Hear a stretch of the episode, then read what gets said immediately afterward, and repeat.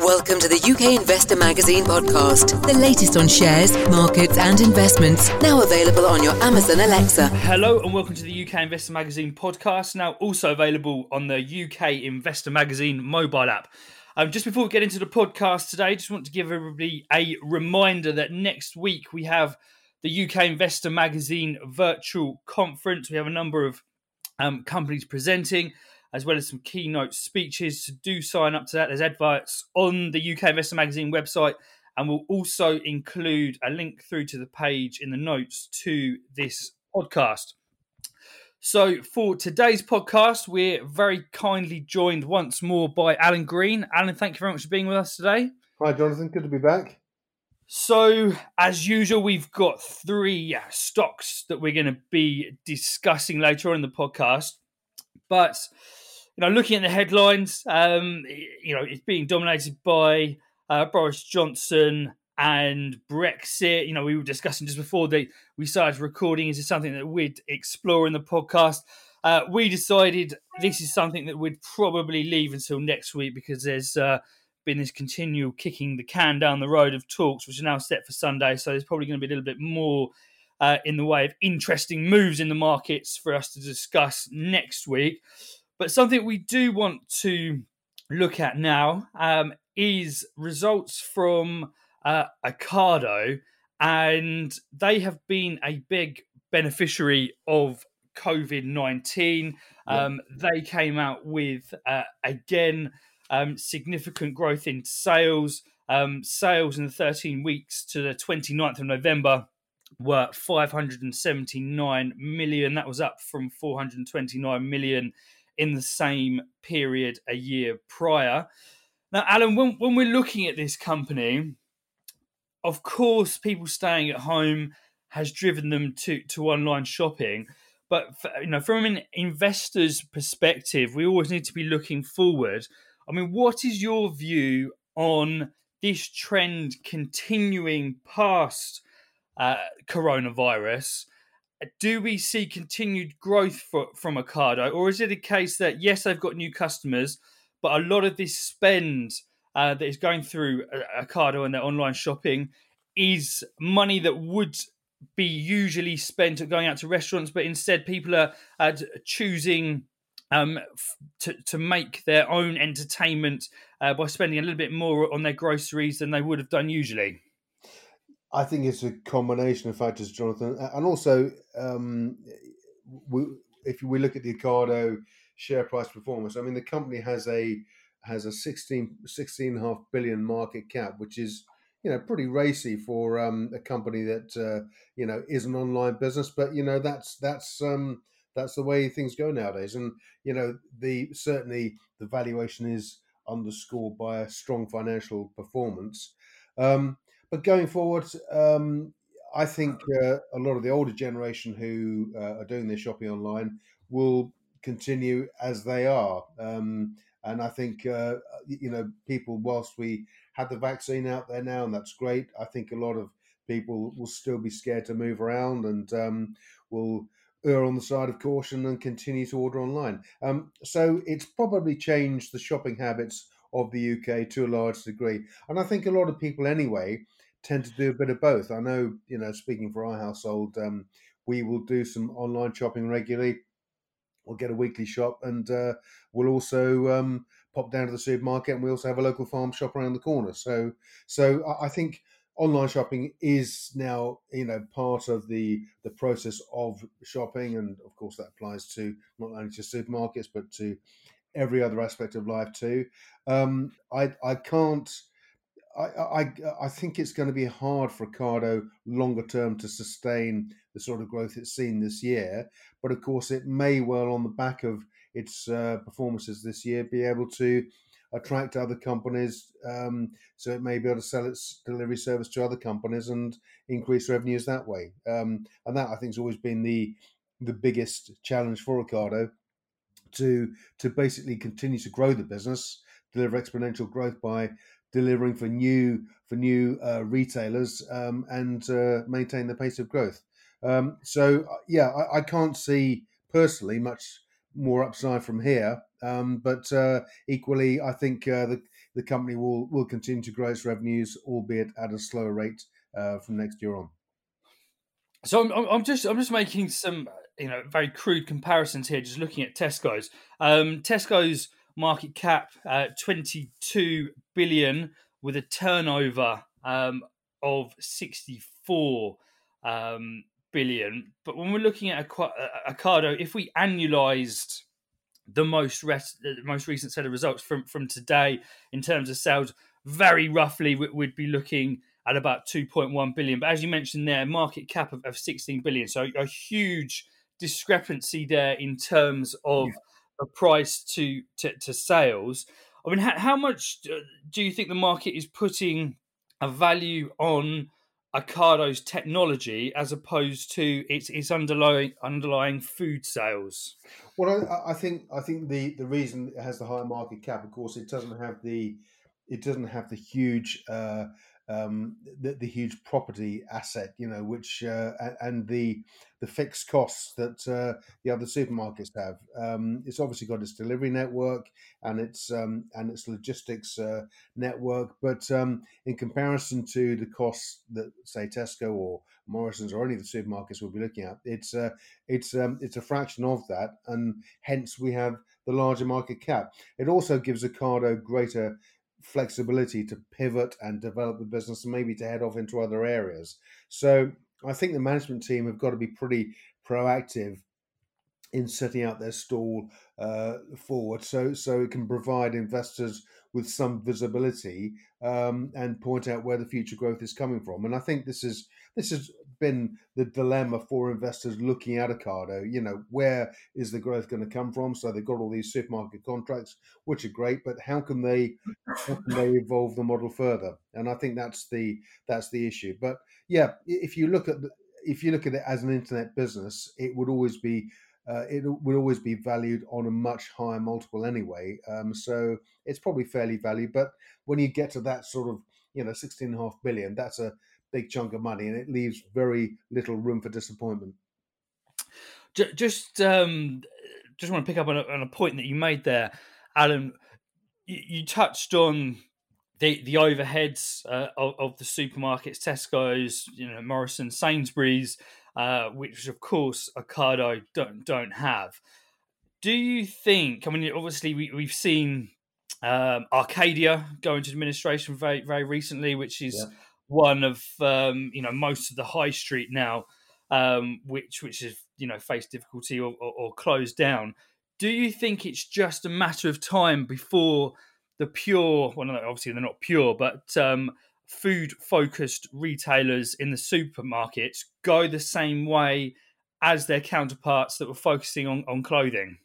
Well, um, that's that also is a very good point, and I think you know we're seeing this uh, this inexorable change in the high street in retailing in general. And I mean, if you look at Marks and Spencers, I think you know which obviously you know some years back you could have compared directly to, and well, you could have said it was not market Debenhams in a way, and of course Debenhams has also gone into administration now. So the old British department store is is sadly a thing of the past, and you know that's um, I think you know people get nostalgic for that, but you know we we've moved on. But I think it's fair to say that probably had Marks and Spencers not got its food division, it would be in deep trouble as well, and may even be facing the same decision, decisions that uh, that um, Debenhams uh, has to make. But of course, we all need food, um, and I think Marks has been very clever in carving out for itself a niche in the food sector, and it's it's probably looked at in many ways as a, an even more upmarket version of Waitrose. So I think they've done very well in securing that. So um, I think the the challenge for the food retailers is, of course, we've always got the the greater competition from the likes of Aldi and Lidl. Um, so it's going to be it's going to be uh, managing um, or, or, maintaining market share uh, whilst trying to cut overheads, and of course that's very difficult uh, in in the current environment. Um, but that's why a lot of the supermarkets have gone to out out of town retail parks because you know the land's cheaper, they can get more more space and just literally um, cram it in and stack it high. Um, but yeah, certainly, um, I don't. I, I, don't think because food's essential. I don't think the food retailers face the same sort of challenges that the the uh, the high street retailers and in particular the, the clothing manufacturer or the clothing retailers do. Yes, I mean I think obviously the uh, the shelf life of, of food um, I, I, think will get people um, out into to the shops, and it's one of those things that people need on a daily basis. Yeah, not like clothing. So, um, you know, the uh, convenience of popping down to a shop will will remain, uh, but but I would argue that some of the services such as Amazon are offering now is going to shake things up dramatically in the next ten years. So, very a, much. Yeah, I mean, it's it is very possible, but but but I think at the end of it, um, I mean, I, I suppose the next challenge, you know, we're seeing we're seeing almost a wheel turn full circle for a lot of these retailers um, in that um, farm shops and uh, it was you know we see a lot in this area where I live in on the south coast. There are some really good farm shops and the quality of the food because it's produced on the land is fantastic. And um, and you know people go there and they want to support their local business and they won't go back. So so that's the other challenge. And um, if Amazon gets into bed with those with those retailers um, and it maybe takes out all the logistics uh, element of Amazon takes over the delivery services for um, local farm shops or, or even delivering milk, then yeah, I think everyone's in trouble. You know, that's. Uh. Indeed. So, very interesting um, space to be watching. But mm. um, we're going to move on to the stocks that we're going to discuss this week. And I think the first one ties in very nicely um, with the uh, companies that we've just been discussing there because they deal very much logistics, which is a huge element of the food delivery and, indeed um, clothing delivery uh, business. Um, it's Eddie Stobart. We touched on them last week, but there's been quite a significant development since then. Alan, what, has been happening there?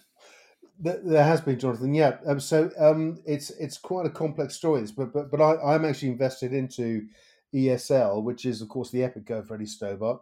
Um, you know, back in 2019, the company had a valuation uh, uh, not far short of a billion.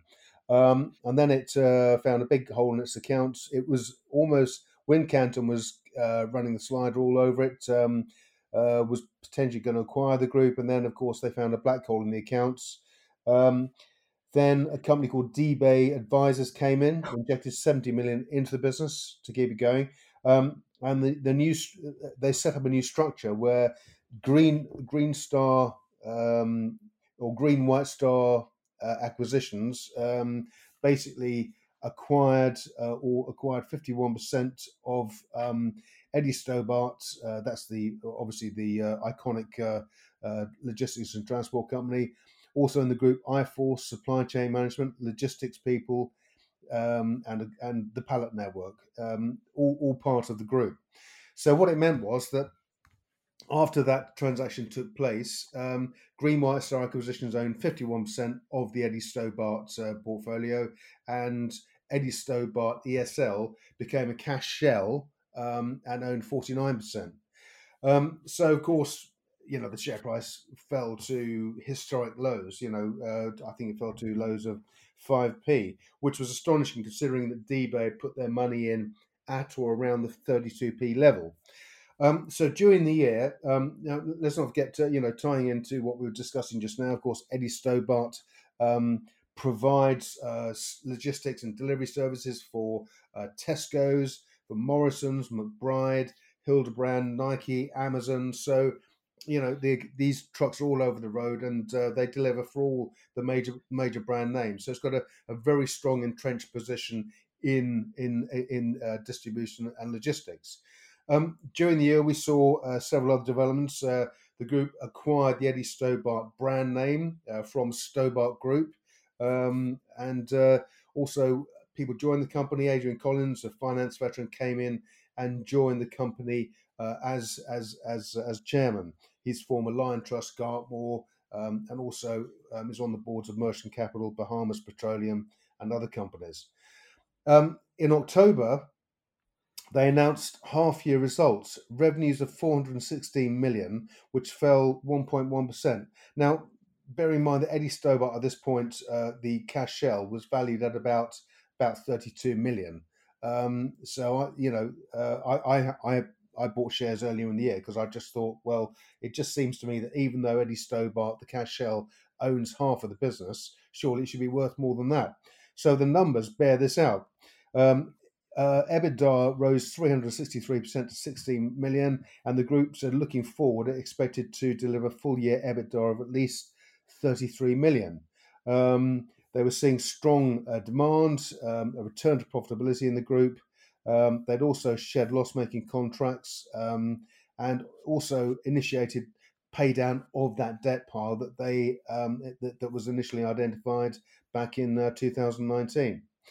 So um, because Eddie Stobart became a cash shell, once the company becomes cash shell, it has a limited period of time, six months, in order to announce an investment or to develop. Um, due to COVID, that was delayed um, by the FCA, so Stobarts were able to push it on, and the deadline was December the 9th. Um, yesterday, um, December the 9th, they announced um, a placing an open offer to raise 16 million um, uh, to convert to an investing company. Now, initially, they'd said um, the share price uh, was trading around uh, 7 or 8p and it popped up to 14p briefly last week. Um, and the group said that um, said that uh, uh, it was looking to raise six million. In fact, raised nine million via placing and an open offer um, of seven million. Now, this uh, all took place at five p, so obviously a significant discount to where we are at the moment. But once this was announced, the share price yesterday pushed back up to 9p, which um, you know is quite encouraging. Um, the group said it was would be changing its name to Logistics Development Group PLC. So obviously, it still retains its 49% holding in uh, Eddie Stobart and the companies I, I outlined a little earlier, uh, with Green Green Acquisitions holding the rest. Um, but uh, of course, it then gives the group the opportunity to further invest into other logistics and transport businesses. And there are some very good ones out there. You know, we uh, uh, in, in, the industry uh, as well as Eddie Stobart. Of course, you've got Wincanton and um, and others like that. Um, but the company have, um, but going forward, DBay, the provider of the original loan when the company got into trouble in 2019, also subscribed for 77 million new shares in the uh, in the placing. So that's highly encouraging um, and of course we'll take up their open offer uh, entitlements. Um, due to the due to the transaction, the waiver of takeover code was uh, was um, agreed.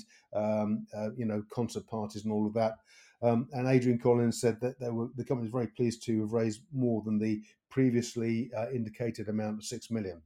So um, Sto- uh, Eddie Stobart or Logistics Development Group PLC uh, moves forward from here and um, and I think uh, you know you know has a an incredibly bright future given that um, Eddie Stobart, the, uh, the, the business owned by Green White Star Acquisitions, is starting to has returned to profit and is is generating um, is generating ongoing revenues at the sort of level I've, I've outlined.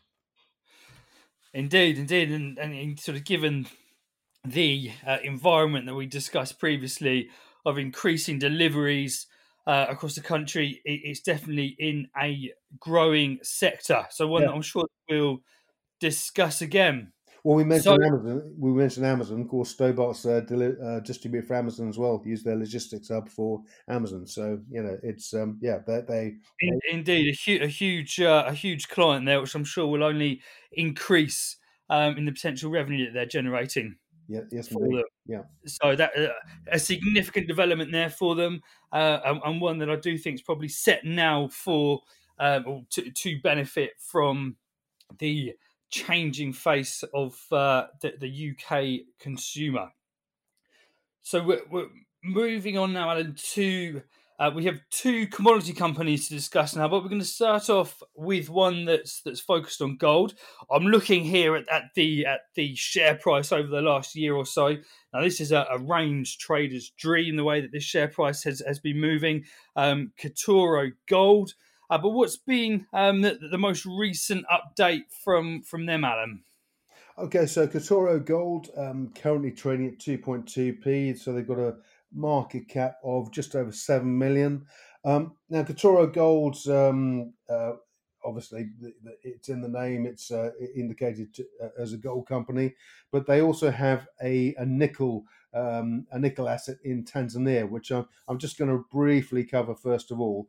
Um, now, um, in central Tanzania, there's uh, an area called Haneti, um, which is some 80 kilometers north of the uh, Tanzanian capital of Dodoma.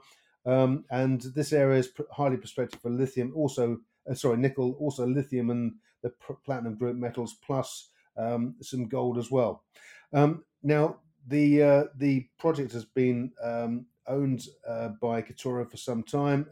It was first explored in the early uh, 20th century and then in the mid mid 1960s, um, and uh, uh, obviously with the uh, with the sort of uh, it, with the uh, reignited growth or interest into commodities, um, a lot of these old old projects are being re-examined, and also new data, new new desktop analysis te- technology now enables enables companies to look at old projects and to and to conduct um, far more detailed surveys and and uh, and, uh, and, and, and and data mining. Um, so uh, Haneti um, is also uh, the company is also Katoro has also entered into a, a, joint venture here with Katoro Gold, where um, Katoro has invested some money, and indeed in August it paid Katoro an extra twenty five thousand, um, which takes their holding now up to thirty five percent. So it's a 65 35% um, holding.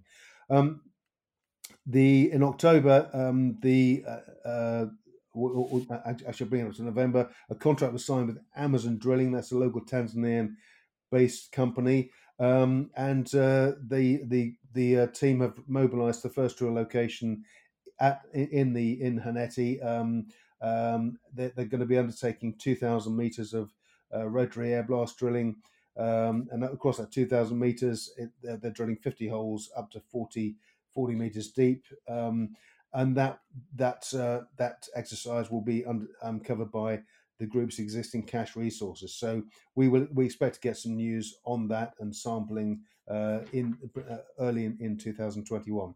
So that's one project. The the flagship project for Katoro Gold is the the Blyvoor uh, a gold tailings project. Um, and Blyvoor is a gold mine that's based some 75 kilometers southwest of Johannesburg in South Africa.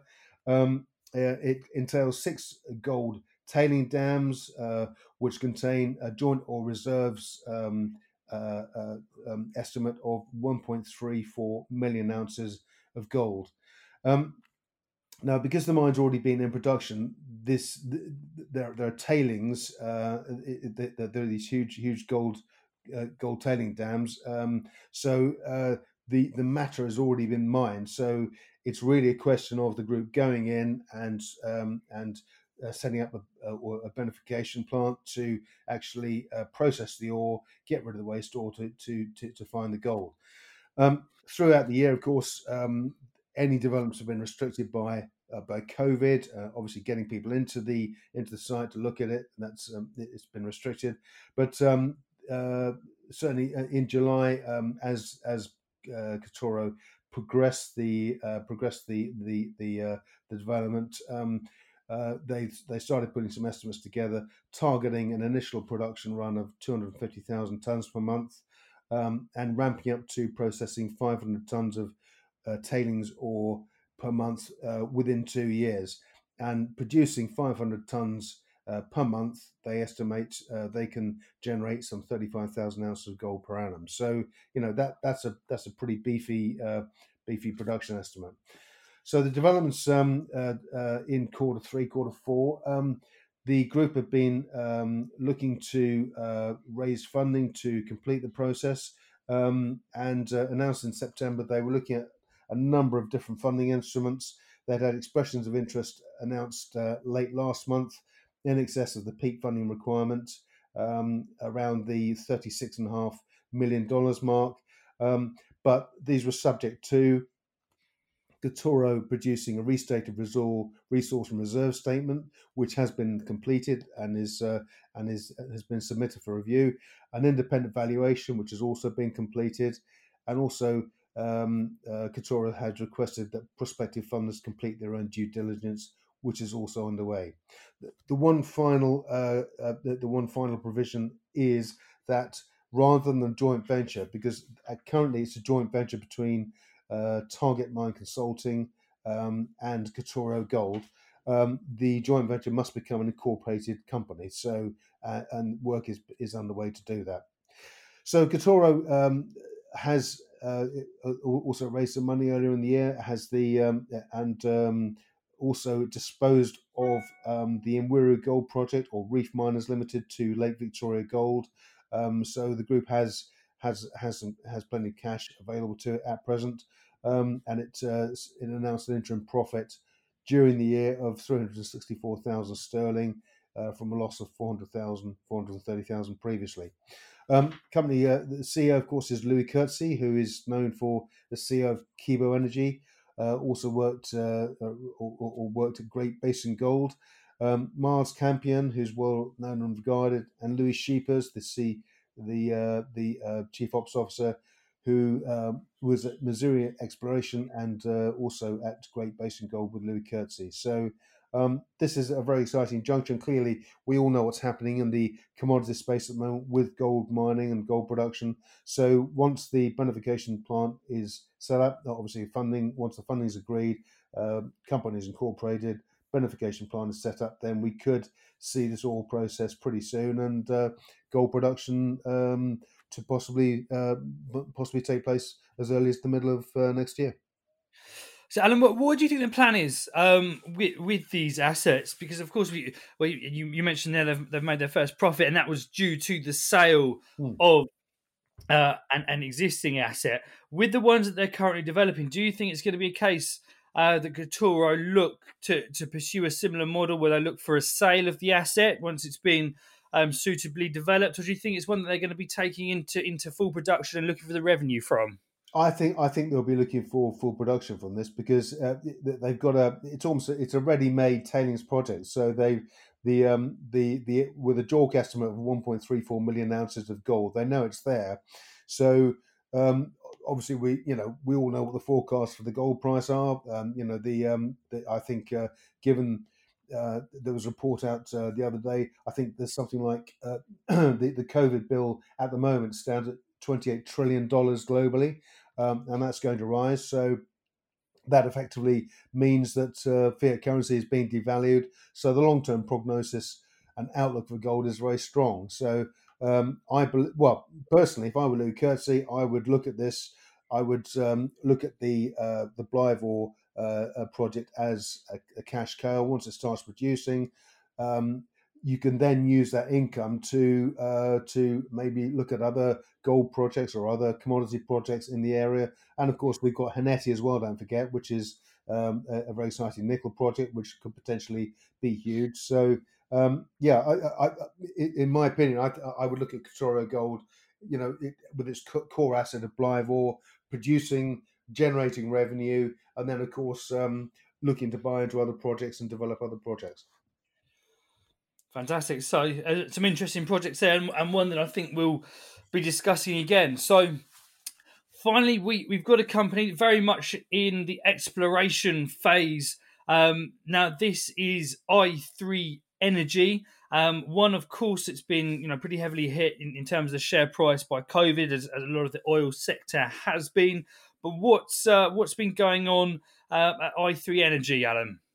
Well, it's had a i3 Energy has certainly had a, a an eventful eventful eighteen months. Um, um, and and it's really shifted focus now with its uh, recently uh, launched TSX listing, and uh, so it's, it's of course listed in London. i3 is the EPIC code, and on TSX it's ITE. And shares were traded, um, you know, as high as uh, as high as 15p uh, on the year, but they, they, were much higher than that the year before. Um, I currently got a market cap of of 36 million. Um, but um, it, I, the story of i3 started so when it bought um, some blocks in the North Sea, um, namely the Liberator block um, and the Serenity block, and uh, both these were drilled. Um, both these were drilled uh, last year, and uh, the, the, the blocks uh, Serenity um, uh, was was more productive. Um, they identified a a, a, an oil column um, over a thousand feet high, um, uh, which was uh, similar um, similar in to the to, to, to, the Tain assets. Um, um, had a lot of common features with that, um, and they, they the, i3 have a pre-drill estimate of 197 million barrels of oil uh, there, um, and their drilling partner Dolphin Drilling um, um, are, are, are also able to earn up to 10% uh, of their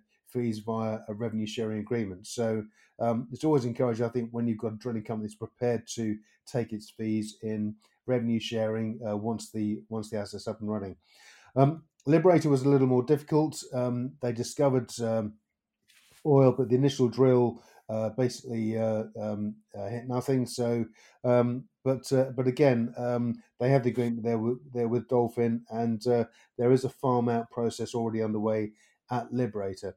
But that really is the old story for i3. And during the time when uh, the Liberator and Serenity drilling was taking place, we had the share price all over the place, as high as 60p, I think at one point, maybe even higher. Um, and uh, um, certainly it's been, a, you know, a very eventful year. But um, the board, um, particularly uh, the CFO, Graham Heath, um, and uh, Richard Ames, the uh, uh, uh non-exec director, um, have very much a focus in Canada. Uh, lots, lots of experience. Uh, Graham Heath was CFO at Iona Energy, TSX listed. Neil Carson, also the non-exec director, former uh, co-founder of Ithaca Energy, uh, non-exec at Iona Energy as well, um, and uh, Richard Ames as well. So very much, um, you, you, know, a, a great deal of experience in Canada. So an opportunity arose at the start of the year to buy into some producing assets in Canada.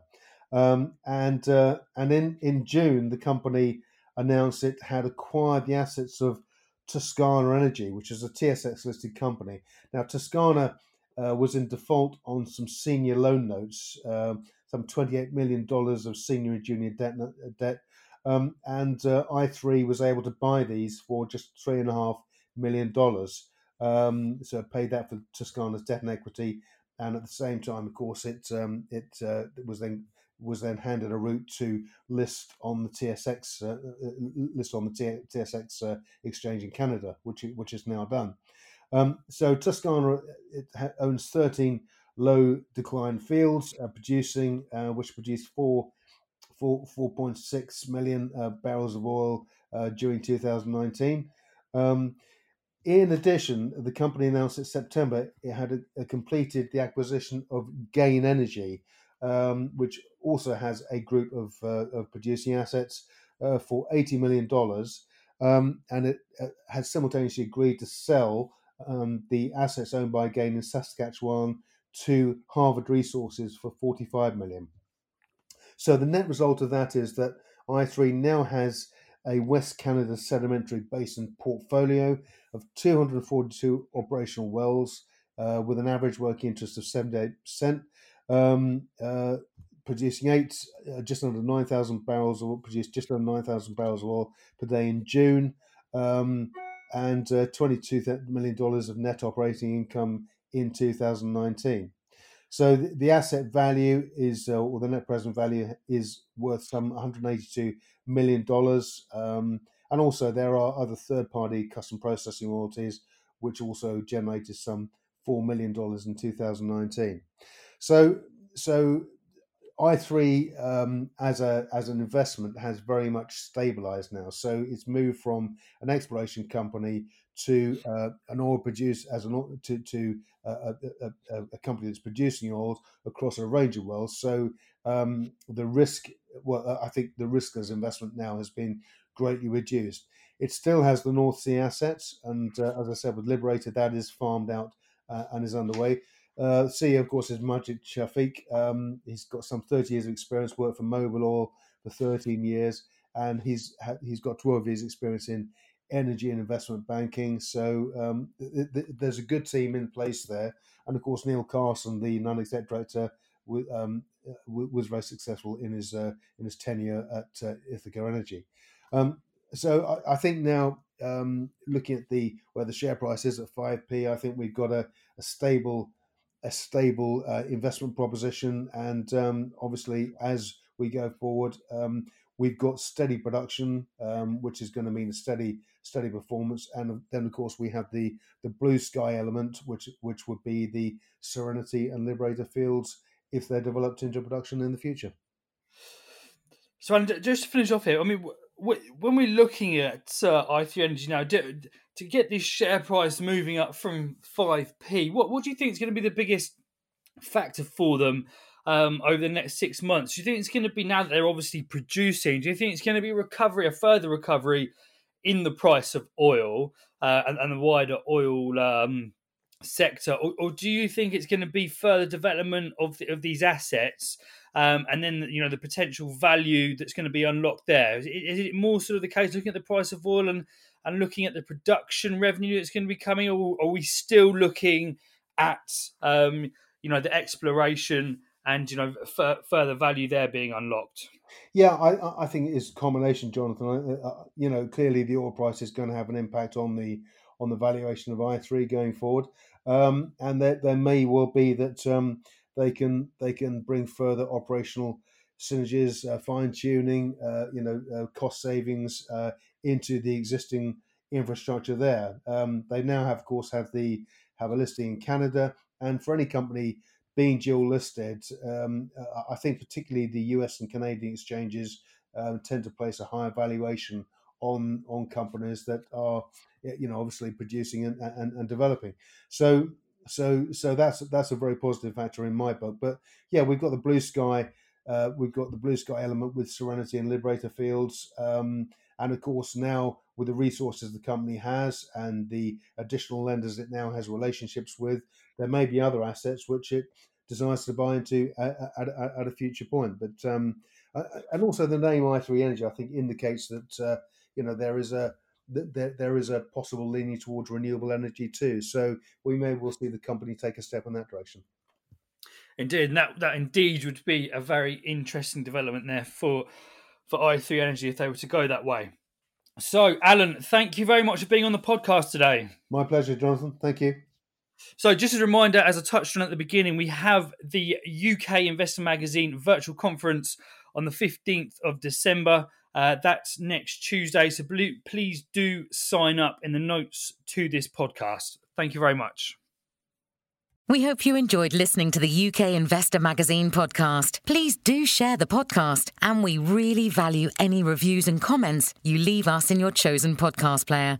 The views presented by the hosts and guests of the UK Investor Magazine podcast are in no way investment advice, and please remember all investment involves risk.